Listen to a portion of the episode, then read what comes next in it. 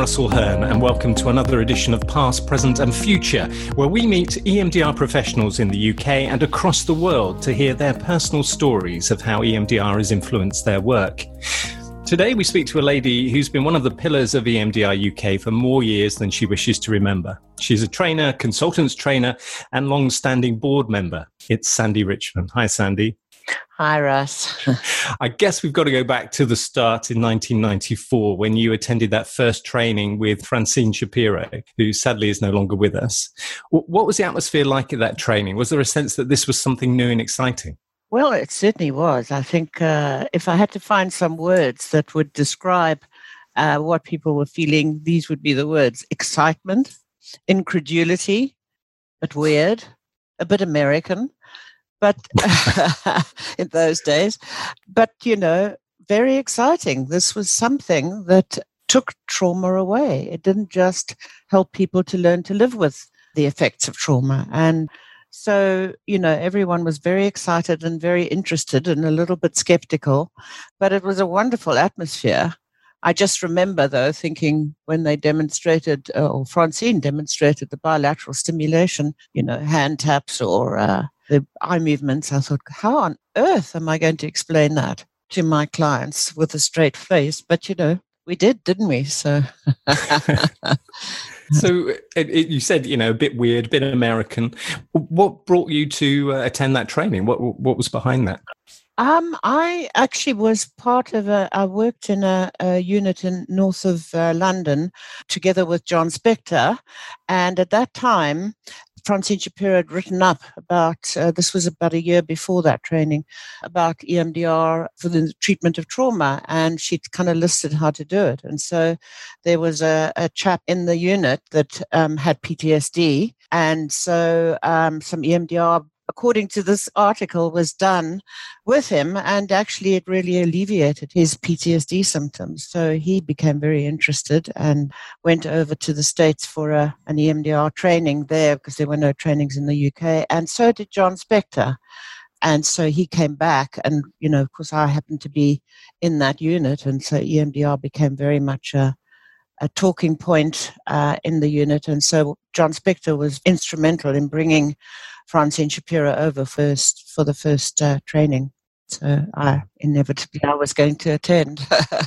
so you became a facilitator and you you trained around Europe with Francine, which must have been an mm-hmm. amazing experience for you. What what do you think you learned most from working so closely with her?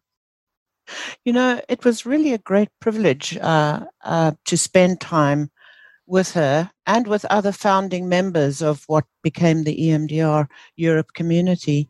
Uh, you know, in those days, it was sort of very relaxed. We were uh, traveling around, and really, what would I say about her? She's just an incredible, great teacher, um, a huge intellect.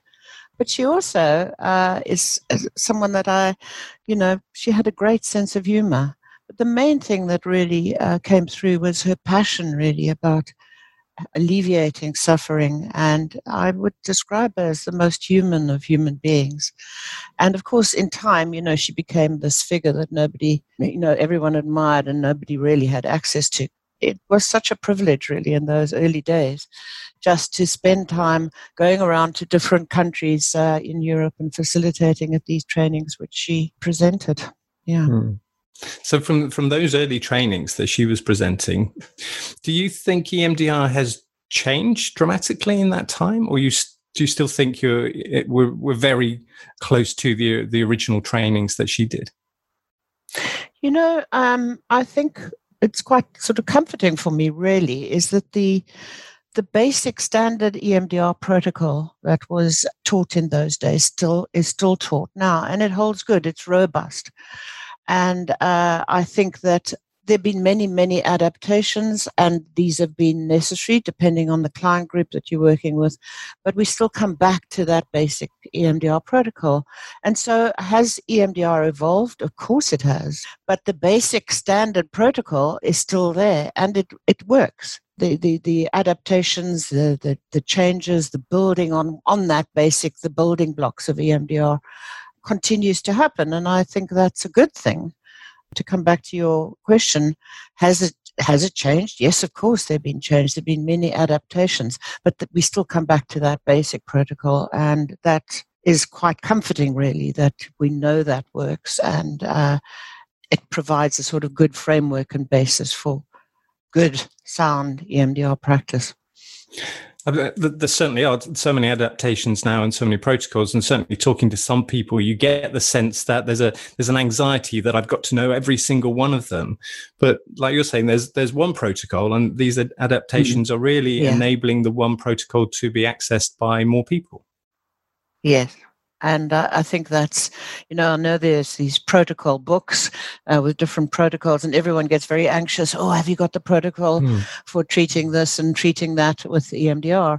And of course, there is. There's one standard EMDR protocol, and we make adaptations for a particular population. And that kind of simplifies it, doesn't it? It's quite, uh, you know, reassuring, isn't it, that we come back to what is the basic protocol, and that works. But we make the adaptations as we go along. But we don't need to know a thousand different protocols. Uh, and I know that it makes a lot of clinicians quite anxious that they don't have all the protocols.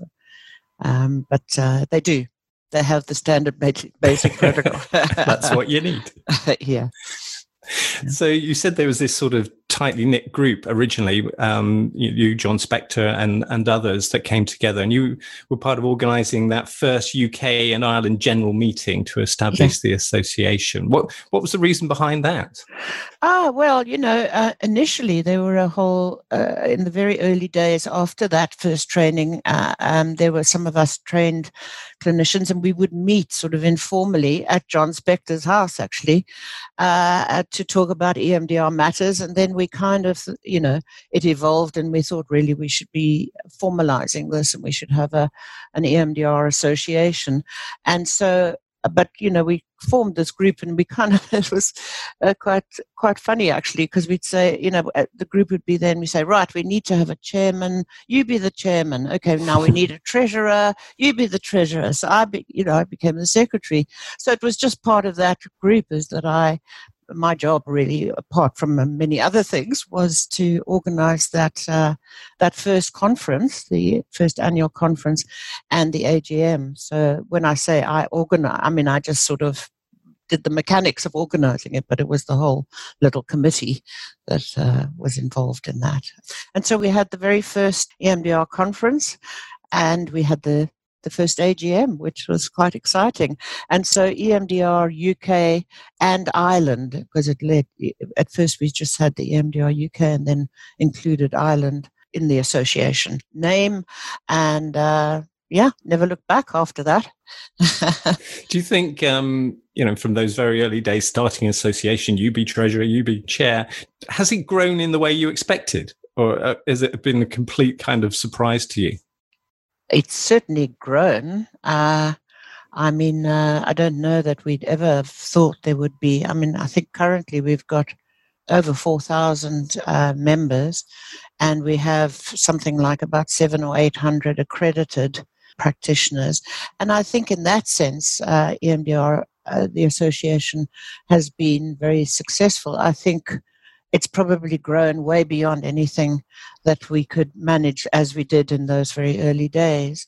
I think that, you know, there are a number of us uh, on the board and we contribute all our time really voluntarily because we really, you know, believe uh, in EMDR and the association. But uh, I think that it actually is getting much bigger than we can sort of cope with at the moment and we need to be more formalized in managing it. But I, yeah no i do think it's grown. I think we need to encourage more and more people emdr trained therapists to become members uh, of the association. And i think that's something that is important for each one of us to do is to really encourage others to be and make sure that the association is supplying and supporting our members in the way that they would want to be Mm. And the accreditation system, of course, is something that the association is involved in and very important. Yeah. And I know you're you're very into that. You want to obviously maintain the, the standards as high as possible. Um, is there anything that we can do? Um, because I was just thinking, lots of people train. Not everyone joins the association. Not everyone goes through the accreditation process. Is there anything that we can do to encourage people to do that, or do we just have to accept that you know not everyone will? I don't think we should accept that not everyone will. I think it needs to be encouraged. I certainly think that uh, trainers need to encourage those they're training to join uh, the association. And in fact, I know that all the trainers certainly do that. But I think each one of us, uh, you know, EMDR consultants, EMDR practitioners really have a duty to kind of encourage other EMDR trained therapists to become members of the association and uh, to uh, really expand upon the benefits really for such a you know to become part of a network a support network and also uh, to improve standards um, and you know being part of a an association and a network of emdr trained uh, therapists is very helpful in that respect i think there are you know my sense is that a, lot of people will you know, maybe employed in the NHS and they become trained and EMDR cannot see the point really of becoming association uh, members and working towards accreditation.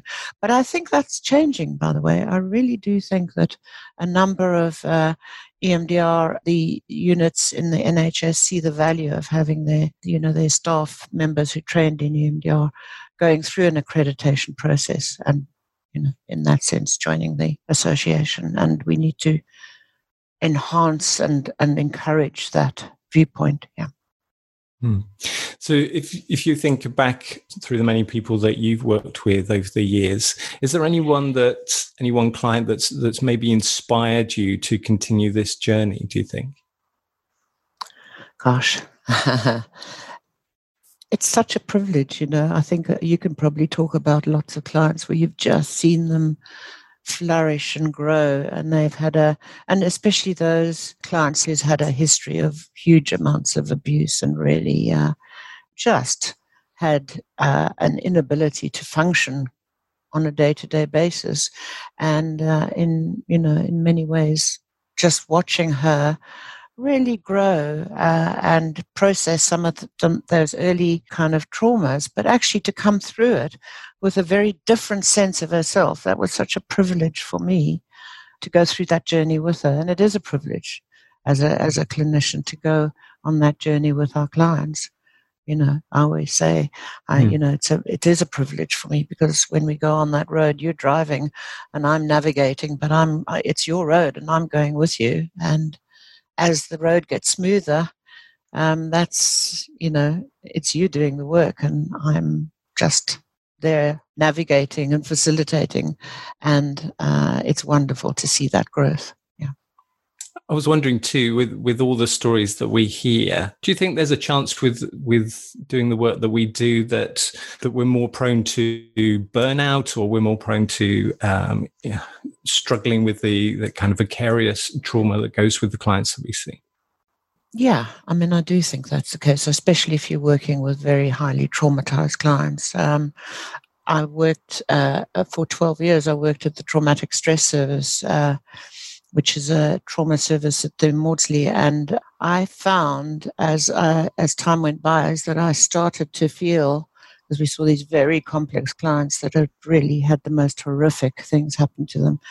And I started to feel like I was a trauma victim. I started having nightmares. I started feeling like, uh, you know, I was being tortured. And so I actually took uh, a six month break from my employment um, and I think that uh, when I went back, I was much more careful about, you know, not seeing all my most complex clients one after the other. And I do think that we are. I don't think it's unique to EMDR, by the way. I do think that any uh, kind of exposure therapy or, you know, where you're actually exposed to the most horrific traumas that, uh, you know, our clients have experienced and gone through, there's certainly a there can be a danger of uh, of uh, being traumatized ourselves, and I think we just got to be quite careful in terms of how we pace ourselves if we're working in uh, you know with highly traumatized clients uh, in in an intense way. Um, so I don't think it's unique to EMDR though, Russ. I do think that you know I think if you're working with uh, highly traumatized clients, you are at risk of um, feeling traumatized yourself. And in that sense, because we are bearing witness as uh, EMDR therapists to that person's trauma, and we're not coming mm. along with agendas, we're not sort of directing their progress in many ways, uh, you know, possibly we are more liable to be traumatized because we're bearing witness to their experience uh, and we're guiding them through that trauma processing. And in many ways, uh, that can also be traumatizing for, for the therapist. Hmm. I always felt that you know we we just seemed in more close proximity with uh, with clients um, in the kind of um, ships in the night position. It always seemed like we were we were really there and on that journey. You said you know side by side in the car, um, and for me it feels like that sometimes that you're really in that journey with them. Yeah, absolutely, and you do, and you can see every kind of nuance of you know nonverbal communication, and I think that in itself can uh, you know, impact on one because you're not having a dialogue with the client. Um, but I also think that it's, uh, you know, I think we've all learned really to, uh, you know, to know what we're capable of in any one time. And of course, all our own uh, backgrounds, you know, we don't all come into this uh, profession for nothing. We've all got our own background, so I think that can come into it. But I do think that that sitting very close by, kind of, you know, that whole intense uh, kind of um, connection with the client at a non-verbal sense, you know, can also be very uh, um, uh, intimate. I think it's a very intimate therapy, um, and also very healing. But it, it, you know, it also can have an impact on the therapist. Yeah. Okay, so we need to look after ourselves too. That's uh, an important message. I was just thinking, uh, we, you talked before about the adaptations to the protocol, and we were thinking how that makes um, EMDR more accessible uh, to many people. Uh, is there still work, work for us to do there so that we can make it more readily available to everyone? Well, I do. I mean, I'm, I'm like Francine Shapiro was really passionate about you know, making EMDR available to those suffering in a worldwide sense. And I think, you know, that was her lifelong aim, really, to, to take EMDR to all parts of the globe and uh, to alleviate people's suffering. And I think that, you know, that's really, uh, I think we should be all kind of guided by that goal of, of Francine Shapiro's. I think that, you know, EMDR needs to be made available to some of the people who most need it, who just don't, uh, aren't able to access that.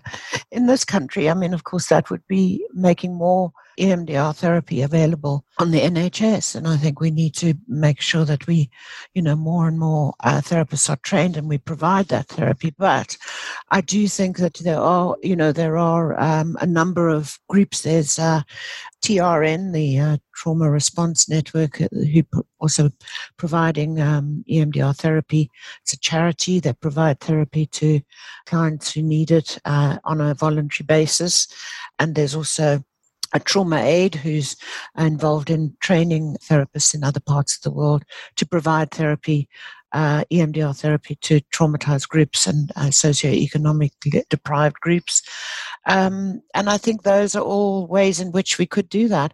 I, you know, what I bear in mind really is we need to start with with our children and our families because we know from the ACE study that uh, children who have been traumatized at early mm. developmental stages uh, and you know have experienced some of those adverse childhood experiences are likely to you know kind of have such an impact on their later life and so that's really where we need to be I think providing more and more and more therapy to families, uh, you know, to uh, within CAMHS services and to to children, so that they get, you know, and and you, Russ, know this that EMDR is really such an effective treatment when we're working with children.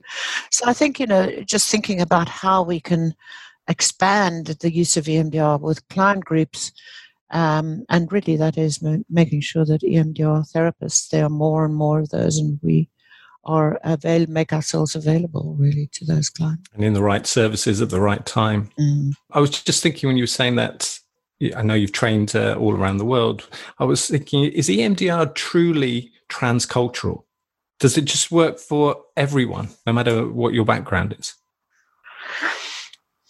Yeah, well, that's an interesting question. I think that um, because EMDR is not so much a talking therapy and it really does process things that are held in this very somatic way, um, I do think it becomes a therapy that can be provided to all cultures. I think one's got to be very sensitive uh, to how you administer the protocol. But, um, you know, when I worked at the traumatic stress service, we saw a lot of, uh, you know, asylum seekers, uh, refugees from other countries, and we could use EMDR very. In fact, you know, there were many different treatments that were offered at that service, but EMDR was the one, you know, treatment that really seemed to be able to reach those uh, clients who'd been so severely traumatized, and we could use EMDR very effectively and the standard EMDR protocol. It didn't need to be adjusted in any way. Of course, being sensitive to cross cultural issues, those have always got to be taken into account. But um, yeah, and I have. I've done trainings in a number of other countries, and EMDR is used very extensively with right across cultures. And I, I mean, I think the whole point is that we can do EMDR with uh, populations where there's high levels of shame. They don't have to say everything that's coming, you know, to report everything that's coming up. You know, we can use the uh, versions of the blind to therapist protocol and we can still process in a way those traumas uh, and the, the, the huge amounts of shame and humiliation that certain communities are, have suffered without them having to say what it is that they're suffering or and I think that is universal. EMDR provides that ability to treat people that we wouldn't be able to do if we were using straightforward talking therapy. Yeah. Mm. Sandi, I was just thinking with all the things that we've spoken about and uh, your long association with the association. Um, is there anything else that that you still are aiming for? Have you got sort of steps that you want to achieve still? Well, you know that I'm uh, very involved in the consultants training. Mm, so, training uh, consultants really. Uh, I always tell those uh, folk who are coming to the training, you're our creme de la creme, because really uh, the important thing there is really to make sure that uh, we are ensuring that EMDR is practiced at a very high standard.